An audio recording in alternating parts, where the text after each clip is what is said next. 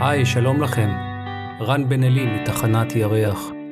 זהו הפרק ה-32 של הפודקאסט, והנושא להיום הוא אתגרים בתרגול הרוחני.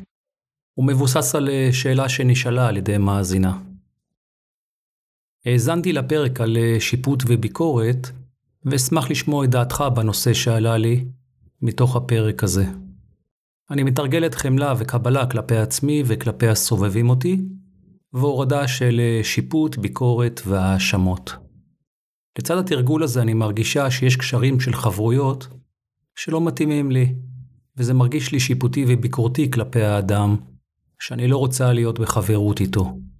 בנוסף, עכשיו אני בפרידה מבן הזוג שלי, וגם כאן אני מרגישה שאני שיפוטית וביקורתית כלפיו, כי יש קול בתוכי שאומר, זה לא מספיק נכון לי ומתאים לי. קשה לי להבין איך מתבוננים על העולם בעיניים טובות של חמלה ואהבה, וגם מחליטים מה לא מתאים לי, מתוך איזשהו שיפוט. השאלה שלך היא נהדרת, כי היא מדגישה את חילוקי הדעות בתוך עצמנו, את הנפרדות, וכיצד הספק עולה ולא מאפשר הכרעה. כמעט כל אדם בעולם הזה, כך אני מאמין, יעיד כי תרגול של אהבה וחמלה כלפי הסובבים הוא מבורך וחשוב, במיוחד בזמנים שבהם האינדיבידואל מועצם ויש פחות חמלה כלפי הסבל של האחר. ועדיין יש לשאול, למה קיים צורך לתרגל קבלה וחמלה, ולמה הם לא מתקיימים כך במצבם הטבעי? והתשובה היא שכאשר מתקיימת חוויית נפרדות בעולם בין האדם לעצמו, הוא שוכח את מקורו וייעודו, והוא משליך את חוויית הנפרדות העצמית שהוא חווה על הסביבה שלו, וכך נוצרת הפרדה בין אני ואתה, בין אנחנו והם, וחוויית האחדות לא מתקיימת, ועדיין, ולמרות מה שנאמר, כל אחד מאיתנו בא לעולם הזה קודם כל עבור החוויה, הבחירה והייעוד שלו, כך שחוויית האינדיבידואל ומימושו היא הכרחית על מנת שהאדם יוכל לקיים באופן מעשי את בחירתו.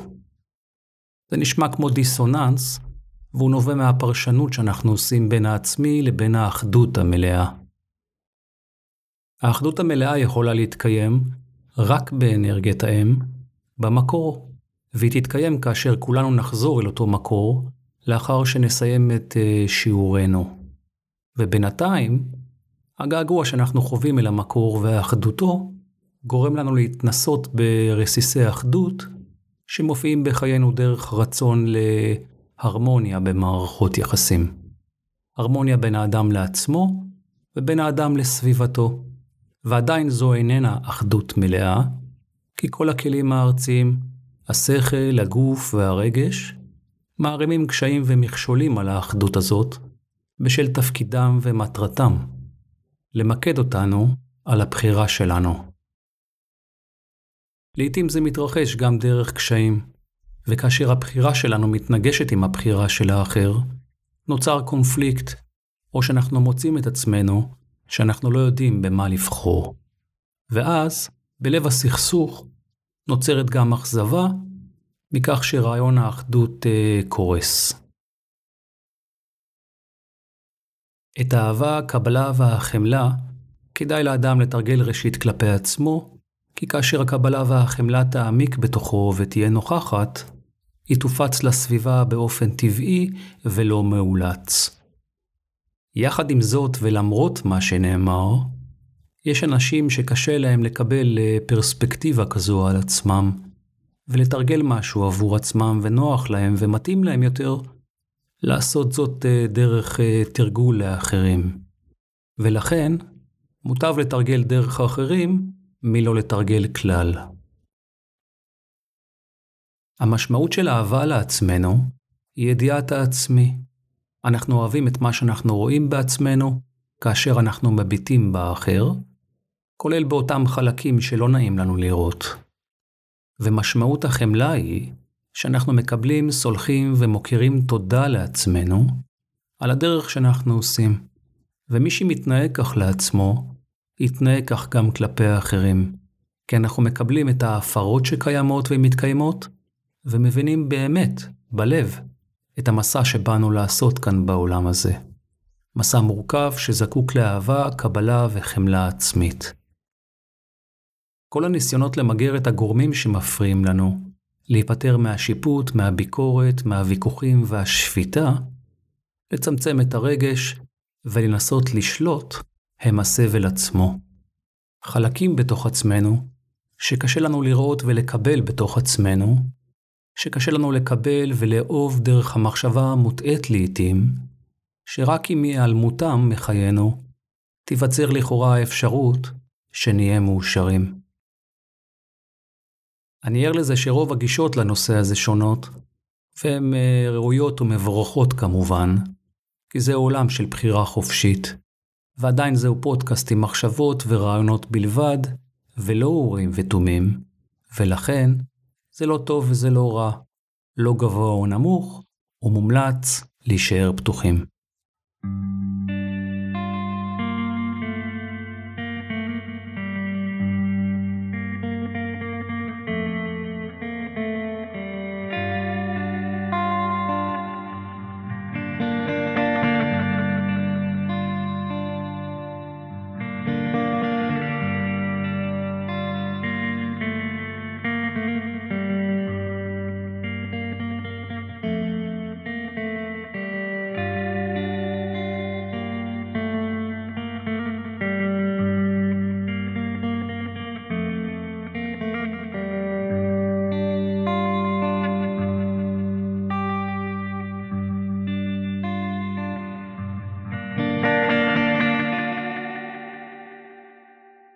מתקיימת פה סוגיה ששואלת בתוך עצמה, ובתוך האדם עצמו, האם אפשר להוריד שיפוט?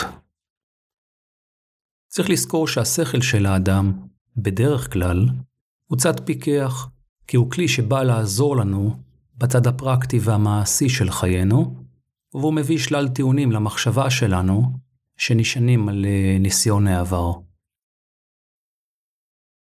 כאשר אדם לוקח על עצמו תרגול מכל סוג שהוא, בין אם הוא קבלה וחמלה, אהבה, או כושר גופני, או דיאטה, או רכישת סבלנות, או הורדה של שיפוט, זה בא להדגיש ולחזק דבר מה בעצמנו. לרכוש לעצמנו יכולת מוכחת, מתוך רצון לקבע אותה, בין אם נתפסת כחיובית בתוך עצמנו, או להיפטר ממנה. בין היא נתפסת כשלילית, ולשחרר דבר מה שכרוך לעתים בהתמכרות, באובססיה, בהרגלים מזיקים, ותמיד מסתתר מאחורי התרגול הזה דבר מה אחר. הכרה בכך שאני לא מקבל חלק מסוים בתוך עצמי, שאולי אינני בחמלה ואהבה, שאינני בכושר גופני, שאולי אני בעודף משקל, שאין לי סבלנות, שאני שיפוטי וביקורתי, והתרגול מטרתו בסופו של דבר, לדעת רבים, היא להביא לתוצאה רצויה וסביעות רצון עצמית, שהיא בסופו של דבר הרגשה. הרגשה שאומרת, אני בחמלה, אני במשקל תקין, אני בכושר, אני סבלני, אינני שיפוטי וביקורתי כלפי עצמי וכלפי האחרים, כי אני מקבל ואוהב את עצמי. ובני אדם מתים על תוצאות, כי רבים חושבים שזו הדרך הנכונה לקבל ולאהוב את עצמם. כי זה מה שהשכל הפיקח מסביר, כשלמעשה ההישג האמיתי בתרגולים הללו והאחרים, הוא לא הפעולה עצמה, אלא האפשרות לשנות את ההרגשה שלי בתוך עצמי. ועדיין יש, ואולי יבואו כאלה שיגידו, שהדרך הטובה ביותר לשנות את ההרגשה שלך בעצמך, היא דרך תוצאות, יעדים והישגים. כך שאם אני לצורך הדוגמה בלבד, שוקל 80 קילוגרם, אז אם אני אשקול 70, אז אחוש טוב יותר עם עצמי, ויהיה לי חורה גם יותר בריא, ובוודאי יותר קליל. אבל זה בדיוק השיפוט, כי זה מה שהשכל מסביר על פי ניסיון העבר. כששקלתי 70 קילוגרם, הרגשתי טוב יותר, ולכן המסקנה היא שעליי לרדת במשקל עד שאגיע למשקל הזה, ואולי אסור לי לוותר על היעד הזה, כי זו המטרה. ועד שהמשקל לא יראה 70, לא אחוש וארגיש רווחה. וברור מראש שגם אם מרגיש רווחה, מיד הקונפליקט יעבור לנושא אחר. איתור הסיבה שבגללה אינני מאושר. על פי הדוגמה הזו, בעולם המודעות המטרה היא לא לשקול בהכרח 80 או 70 קילוגרם, אלא להיות קשוב אל ההרגשה בתוכנו, מתוך ידיעה שביכולתנו לבקש לשנות אותה. אך על מנת לשנות אותה בתוכנו, עלינו לקבל ראשית את כל מה שמפריע לנו, לקבל את עצמי, ותמיד מסתתר דבר מה אחר. ולכן, בואו נניח לשם הדוגמה שהמניע לעלייה במשקל היה הצורך להרגיש מלאות כל הזמן ובאופן רצוף, כי זה עוזר לכאורה להתגבר על תחושת דחק וחוסר. תחשבו על זה כמו על בטריה בטלפון הנייד שלכם. יש כאלה שעד שהבטלפון שלהם לא נשאר 5% בטריה, הם לא מחברים אותו לחשמל טעינה, ויש כאלה שהשתמשו בטלפון ממש מעט, וכבר ב-95% בטריה מכניסים לטעינה, ואותו דבר עם אוכל ועם כל נושא אחר. כי בסופו של דבר זה עניין של הרגשה, סובה ורעב, מלאות וצמצום. ואלו הגדרות שמשתנות אצל כל אחד ואחת מאיתנו, על פי הנושא וההרגשה. הבעיה היא שהצורך להיות במלאות לאורך כל הזמן הוא צורך רגשי, והתוצאה לרדת במשקל היא מסקנה שכלית הגיונית, ואם השכל והרגש לא נמצאים בתאום בתוך העצמי, אז זה למעשה מועצם המאבק ביניהם. לשם הדוגמה, הרגש רוצה הרחבה והשכל דורש צמצום. הרגש צועק שהוא רעב ורוצה להרגיש מלאות למרות שאולי אכלתי לפני שעה. והשכל מנסה להביא את ניסיונו הפרקטי שנשען בפעמים רבות על ניסיונם של אחרים ולהציע לי תפריט, תרגול, דיאטה ואולי לשלם על הנחיה כלשהי על מנת שיהיה מחויב לתהליך. הרעיון בסופו של דבר הוא לשנות את ההרגשה שלי, והדרך לעשות את זה היא לשכנע את הרגש שלי שרוצה מלאות, להסכים להצעתו של השכל לצמצום דווקא, או להסכים שההרגשה שלי בגוף תהיה ריקה רוב הזמן, או שאמצא דרך לא לחייב את עצמי להרגשה של מלאות מתמשכת, או שאעביר את הצורך במלאות לנושא אחר. ואני שואל אתכם, למה שהרגש שלי יסכים לזה? הרגש הוא עצמאי, אוטומטי, הוא לא מקבל פקודות מאף אחד, והרבה פעמים הוא הולך נגד הבחירה של הנשמה, ובוודאי שכנגד השכל. השכל יכול להציע אין סוף תפריטים ודיאטות, הוא יכול לנסות לשלוט ולחייב את הרגש דרך חוקים, או דרך שיפוט וביקורת עצמית, על כל צורת מזון או חטיף מיותר שאני צורך לכאורה, ובדרך כלל הרעיון האמיתי בא ללמד משמעת עצמית, ובאופן לא ספציפי בדוגמה הזו, זה מתורגל דרך המשקל והאוכל. אני אינני מתמודד ולא התמודדתי עם בעיות משקל אף פעם בחיי, אך אני מבין את הכאב או גמת הנפש של אחרים, שכן מתמודדים עם הנושא. כאשר אדם כופה על עצמו משמעת עצמית לפרק זמן מסוים, זהו תרגול על מנת ללמוד משמעת עצמית, ולא בהכרח על מנת לרדת במשקל, או להיות יותר סבלני, או לא להיות שיפוטי, או להיות בכושר גופני, כי כל הגורמים הללו הם למעשה אשליה. והנושא היחידי שמתקיים כאן כמו בדוגמה, הוא חוסר האיזון שמתקיים בין הרגש והשכל, שאני מזכיר לכם שהחיבור והתיאום ביניהם זו האינטואיציה. הקונפליקט בין הרגש והשכל מייצר מאבק בין הצמצום וההרחבה, כשהשכל מנסה להכתיב משמעת עצמית וחוקים, והרגש צועק אני רעב, או אין לי כוח לרוץ, או שובר את כל החוקים וההרגלים שהאדם מנסה לקחת על עצמו. ולכן תשומת הלב צריכה להיות מכוונת אל המשמעת העצמית, אבל מבלי להזניח או להתעלם מהרגש, והרבה אנשים עושים דווקא הפוך. מחמירים את החוקים והמשמעת, ומתעלמים מצעקות הרגש, כי הם מבינים שלעיתים הוא משבש את התוכניות והיעדים. מצד שני, מי שילך רק עם הרגש וללא התבונה, יחווה הרבה פעמים כאוס והרגשה של הידרדרות, כי הרגש הוא בלתי צפוי והוא מגיב באופן אוטומטי. אי אפשר לנהל אותו ללא מודעות נוכחת, ולכן פתרון הביניים יכול להיות מתן משקל אל ההרגשה שיש לי, כי בתוך התודעה יש קדימות להרגשה והיא קודמת לרגש. הרגש מגיב אליה, ורק אחר כך אמורה להגיע המחשבה הפרקטית, שמכילה בתוכה גם את השכל. אחרי ההסבר הזה, שאני מקווה שהוא ברור, אפשר לחזור לשאלה שלך שעוסקת במערכות יחסים.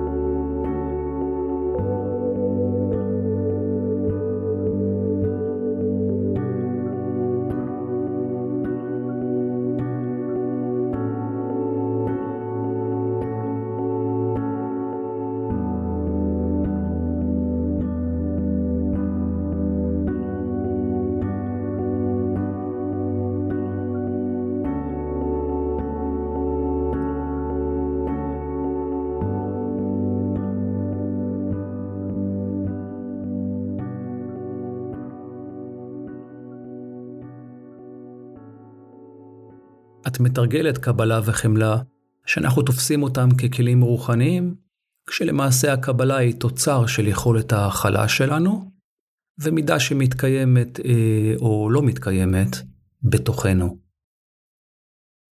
קבלה לא מדברת על נפח, אלא על יכולת ומסוגלות, בעת שזורמים אל החיים שלנו אירועים ומצבים, שבאים לבחון את העמידות והקבלה שלנו את עצמנו, וזה קורה על מנת לאשרר או לבחון את העמידות הזאת ואת יכולת ההכלה ביחס להתפתחות שלנו. כך שאם את מקבלת את עצמך על כל חלקייך, ניתן לומר שאת בקבלה עצמית, כי קיבלת גם את הצד הרוחני שלך וגם את הצד הארצי, ואולי זנת ביניהם.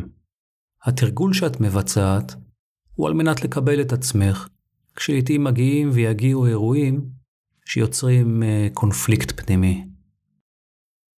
את מצפה מעצמך לקבל את כל הסובב והקיים, כך שאם את מנהלת מערכת יחסים עם חברים שלא מתאימים לך, אז זה מרגיש לך שיפוטי כלפי האדם שאת רוצה, סליחה על הביטוי, להעיף מחייך. שוב, חלק מעבודתנו בעולם הזה היא לאזן בין הרוחני והארצי, כי האיזון ביניהם הוא ההגדרה של אדם מודע. כשהרצון הרוחני הוא לקבל את כל הקיים והסובב. אך החלק הארצי מביא לעתים אל החיים שלך אופציות ומפגשים שהם לכאורה קשים או פחות מתאימים, על מנת שתאלצי לקבל אותם, אחרת את לא באמת נחשבת בעיני עצמך, כאישה מודעת או רוחנית, או חומלת ואוהבת, ואת אולי מוכנה לבלוע כל צפרדע שעולם החומר יביא אלייך, כי אחרת לא תצליחי לחמול או לא להיות שיפוטית, ואת הרי מאוד רוצה ומשתוקקת להיות ברוחניות, בחמלה וקבלה, כי זה מה שאת מתרגלת. תשאלי את עצמך איך ייתכן שלא עומדת לרשותך ובתוכך זכות הסירוב כלפי אנשים ומצבים שלא מתאימים או נכונים. והאם השימוש בזכות הסירוב הזו היא הודעה בפני עצמך שאין בך חמלה או קבלה. זכות הסירוב מעידה על חופש ועל חירות פנימית שמאפשרת לבסט ולסרב להצעות של עולם החומר, כי לעתים אדם לא יודע מה הוא רוצה, ולכן עליו להתחיל את החיפוש שלו עם מה שהוא לא רוצה, ולדחות את כל הרעיונות הללו, אבל זו דרך מייסרת שמעמיקה שיפוטיות, ועדיין צריך להתחיל מאיפשהו. צריך לבדוק את הדברים בשני הממדים, דרך הרגשות והשכל והגוף, וגם דרך הרוח. וגם אם את רוצה לחיות בחמלה ואהבה וקבלה, אסור לך להתעלם מהרגשות שיש לך, כי אחרת יהיה לך קשה ליצור התפתחות. לחיות בקבלה וחמלה זה לא מצב אוטומטי של החלטה הקבועה, אלא השקפת חיים ובחירה חופשית שאנחנו עושים כל הזמן מחדש, מול כל אירוע וכל סיטואציה או אדם, ואין איך יכולה לשים את עצמך בתחתית סדר העדיפויות, כי אחרת רצונם של אחרים יהיה קודם לרצונך, וזה ישפיע בהכרח על יכולת הבחירה והמימוש שלך. ואז לא יהיה חופש, אלא תחושת כליאה, בדיוק כמו שאמרת בשאלה שלך. יש מערכות יחסים עם אחרים שאינני רוצה, אבל יש בי קול שאומר שזה שיפוטי לחשוב ככה. וסיפרת גם שאת בפרידה מבין הזוג שלך, וגם כאן את מרגישה שאת שיפוטית וביקורתית כלפיו, כי יש קול בתוכך שאומר, זה לא מספיק נכון לי ומתאים לי. הקול בתוכך שאומר, זה לא מספיק נכון לי ומתאים לי, כלפי החברים או בן הזוג, זהו קול הרגש שלך, שלעולם אומר אמת, גם אם הוא מחפש להעצים את הדרמה ולהעמיק את הקונפליקט, וגם אם הוא הולך נגד הבחירה ומוביל לפירוק. הקול שאומר ומסביר שהגישה הזאת היא שיפוטית וביקורתית, לא לרצות לקבל את החברים שלך שאינך רוצה להיות בקשר איתם, או להיפרד מבן הזוג שלך, זהו כל השכל שלך, שמביא מסקנה הגיונית, שאולי מוטב לך לא לעזוב אותו ואותם, כי אחרת את לא במצב של חמלה וקבלה. ואני בטוח שלא רק את מבולבלת, אלא גם אולי רבים מאלו שמאזינים לנו. אז בואו ננסה לעשות סדר ולדייק את הדברים. מהשאלה שלך נובע שהמטרה היא לא לחיות בהכרח בקשר המתאים והנכון להתפתחות שלך בעת הזו, אלא לחיות במצב קבוע של קבלה, חמלה ואהבה מול כל מה שמגיע אלייך, כי זהו הרצון הרוחני שלך. אני מקווה שאת מסכימה עם זה. הרגש שלך כנראה מעלה טיעוני אמת, שטוענים שחלק מהקשרים החברתיים, ואולי גם בן הזוג, לא מתאימים, כי אמרת, אני מרגישה שזה לא נכון לי ומתאים לי. השכל בא ומסביר, שאם המטרה היא לחיות ולהיות בקבלה, אהבה וחמלה, אז זה לא משנה אם זה נכון לך או לא, כי את צריכה לקבל את מה שיש, ואם את מוצאת שקשה לך, או שאת לא מסוגלת לקבל את זה, אז את ממש ביקורתית ושיפוטית. ואם את ביקורתית ושיפוטית, אז כנראה שאת כבר לא בחמלה, אהבה וקבלה, כמו שרצית, ואולי לדעתך נכשלת במרכאות בתרגול. הבלבול שלך נובע כנראה מפרשנות לא נכונה, כפי שביטאת את זה בעצמך בשאלה שלך, כשאמרת, קשה לי להבין איך מתבוננים על העולם בעיניים טובות של חמלה ואהבה, וגם מחליטים מה לא מתאים לי מתוך איזשהו שיפוט.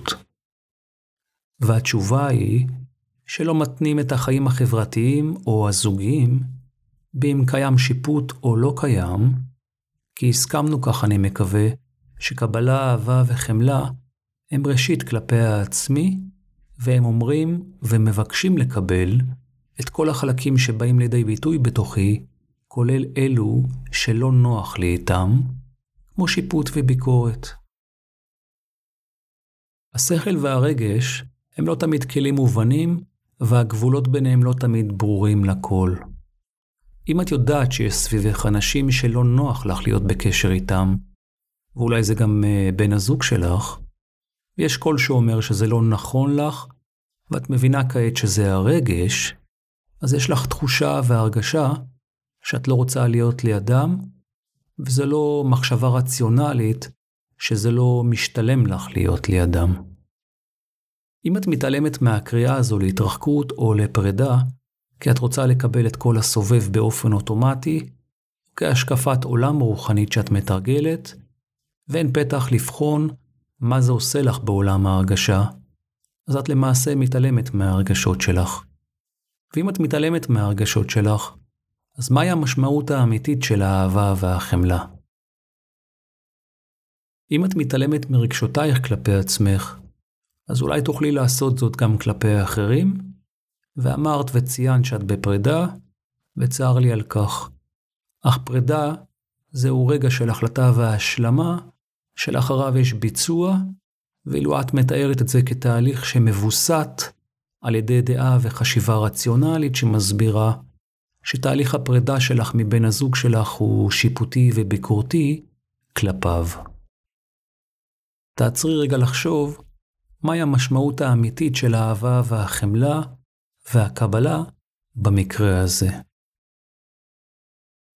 והתשובה היא שכדאי לקבל את העובדות ועדיין להיות באהבה וחמלה. כי להישאר בזוגיות הזאת או בחברות בגלל שאינך רוצה להיות שיפוטית וביקורתית, או בשל העובדה שאת רוצה לחיות דרך עיניים טובות של אהבה וחמלה, זה עלול אולי להוביל אותך בשלב כלשהו לתחושת מצור. כי את מגלה בתוך עצמך שהרגשות שלך משדרים על גל אחר לגמרי. וכבר נאמר שהרגש הוא דובר אמת, והרבה פעמים הוא הולך כנגד הבחירה. ולכן, זה ברור שבחרת בן זוג שהתאים לזמן מה, אך כעת הרגש שלך הולך כנגד הבחירה הזו, וקורא לך לחתוך את הקשר. והתרגום השכלי שלך הוא שזה שיפוטי להרגיש ככה. ובכן, בוודאי שזה שיפוטי, כי כך הוא הרצון שלך, ובוודאי שזה יישמע שיפוטי, באם תשימי את עצמך בראש סדר העדיפות של עצמך, כפי שצריך להיות וכפי שצריך להתקיים. דעי שאפשר להיפרד ממישהו, גם מתוך אהבה וחמלה, מתוך מחשבה וידיעה שאולי הרגשות נסוגים בנוכחות המשותפת, והרי אין טוב ורע, וגם להיפרד ניתן לעשות זאת בדרך מכבדת. הסיטואציה יכולה להיות כזאת שהרגש הולך נגד הבחירה שנעשתה, ורוצה להיפרד כי זה לא מתאים לך ונכון לך. השכל מסביר שזה שיפוטי להרגיש ככה, ואין חמלה ואהבה כלפי הצד השני. אבל הבעיה היא שהשכל בכלל לא מבין מה זו אהבה וחמלה, כי אין לו יכולת השפעה עליהם, כי הם לא ערכי מחשבה, אלא תחושה. על מה כן יש לו השפעה? על צורת המחשבה והפרקטיקה.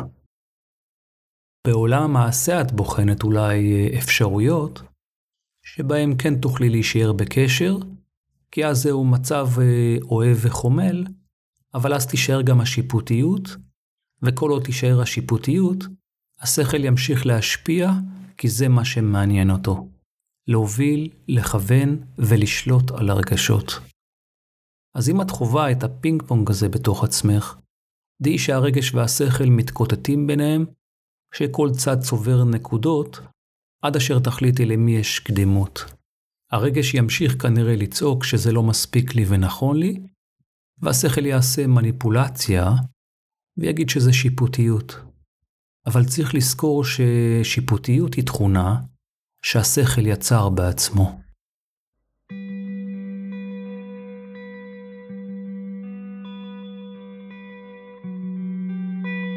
מערכות יחסים הם דבר מורכב, כי הן נשענות על רצון ותפיסת עולם, שלעיתים נוגעת באידיאליזציה, והאשליה שבן או בת הזוג אמורים לספק לנו דבר מה. אנחנו עושים אינסוף השלכות רגשיות ורציונליות, מודדים ומשווים, מבקרים ושופטים, אבל צריך לזכור שבסופו של דבר, בן או בת הזוג או כל אדם אחר, הם מראה עבורנו שתכליתה הראשונה היא למצוא שותף או שותפה למסע, על מנת שלא נצעד לבד בדרך. והתכלית השנייה היא לספק השתקפות על מנת שנוכל להאיץ התפתחות בתוכנו, כך שאם לא מתקיים שום דבר מחוץ לעצמי, אז תכלית המראה הזו היא לשקף את האופי של עצמנו, כך שאם אנחנו חיים באהבה, בקבלה ובחמלה, אז אנחנו אוהבים את עצמנו, כפי שאנחנו משתקפים דרך עיני בן או בת הזוג שלנו, או דרך עיני אחרים. ואם אנחנו לא אוהבים את מה שאנחנו רואים, אז אנחנו מחפשים את הסיבה שמפריע לנו לראות את עצמנו דרך עיני האהבה. אנחנו מנסים לפתור אותה, או להכחיש ולדחות אותה. לעתים זה הקצב שלנו ששונה, ולעתים זו המיניות, התשוקה או המשיכה. לעתים אלו הרגלים בעייתיים, ותמיד זו התקשורת. התקשורת שלנו עם עצמנו שאולי משובשת, ואולי מבטאת את האימות התודעתי הפנימי, בין השכל והרגש, כפי שמתקיים אצל רבים. נפרדות שלעתים מאיימת לקרוע את האישיות, כשכל צד דורש תנאים אחרים, ואם קיים סכסוך בתוך האדם פנימה, כיצד בדיוק הוא יוכל לקיים קשר הרמוני עם המראה שמופיעה כבן או בת הזוג שלו.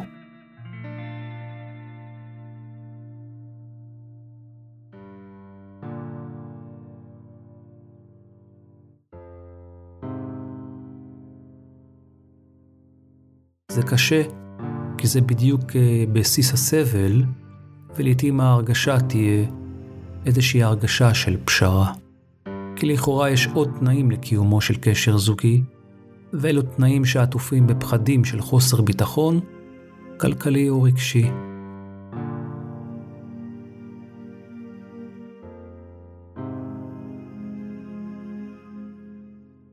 המון דילמות, אין סוף תעתועים, כשכל פעם אנשים נעים אל הקצה אחר, ותולים תקוותם באירוע מכונן.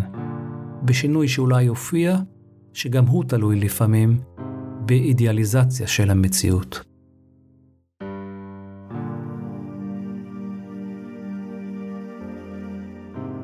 והמציאות היחידה שמתקיימת בעולם הזה היא, שלא מתקיים שום דבר מחוץ לעצמך, ומראות שמשקפות לך אירועים ומצבים, שרובם תעתוע חולף, או תכונות של אופי שקיים בך, ותמונות אלה מופיעות, דורשות, מבקשות, ואולי מקבלות הכרה, דרך הקבלה וההתייחסות שלנו אליהם.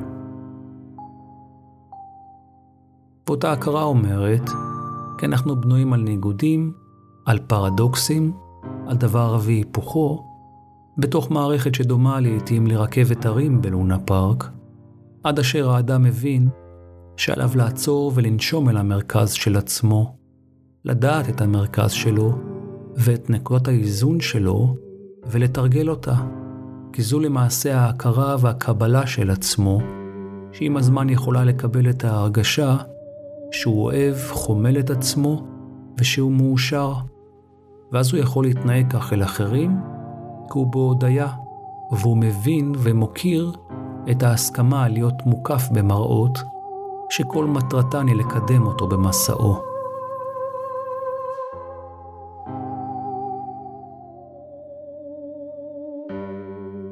ללמוד דבר או שניים על עצמו ועל האופי שלו, ועצם ההתקדמות הזאת מעוררת תקווה. עצם ידיעת ההתפתחות היא המטרה האמיתית.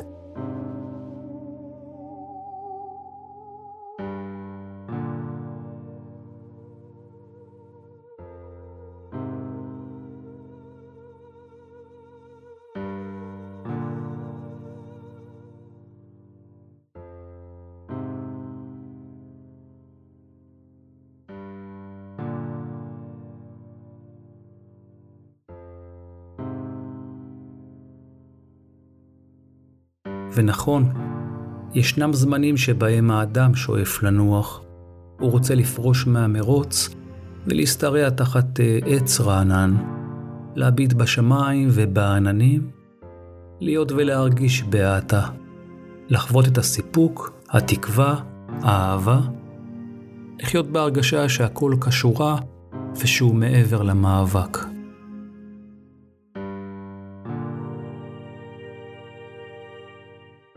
ואם הזדמנת לכם תקופה שכזו, נצלו אותה במיטבה, אגרו כוחות ותתמלאו תקווה, אך אל תנסו לאחוז בהרגשה הזאת ולחייב אותה כהתניה שהמצב הזה יהיה קבוע. כי אנחנו משתנים כל הזמן, ותמיד אחרי תקופה כזו יגיע שלב של יישום שדורש התפתחות, וזו דורשת התמודדות נוספת ושינוי של הקצב.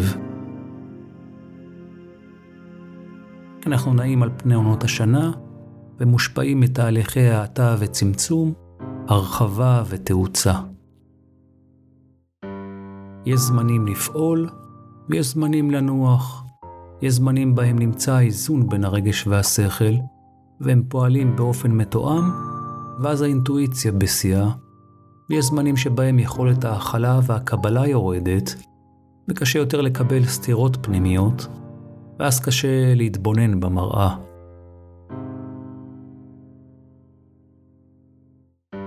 לעתים גם רוצים להאט בתקופות האצה, ולהפך, להאיץ בתקופות האטה.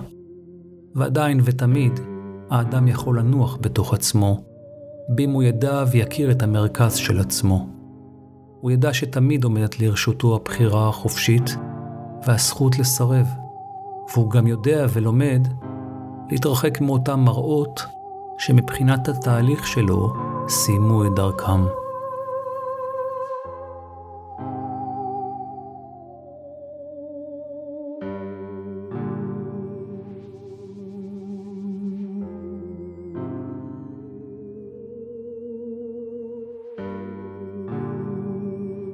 ואיך נדע כי מערכת היחסים שבחרנו נכונה לנו? התשובה פשוטה והיא, כל עוד מתקיימת בתוכנו הרגשת התפתחות.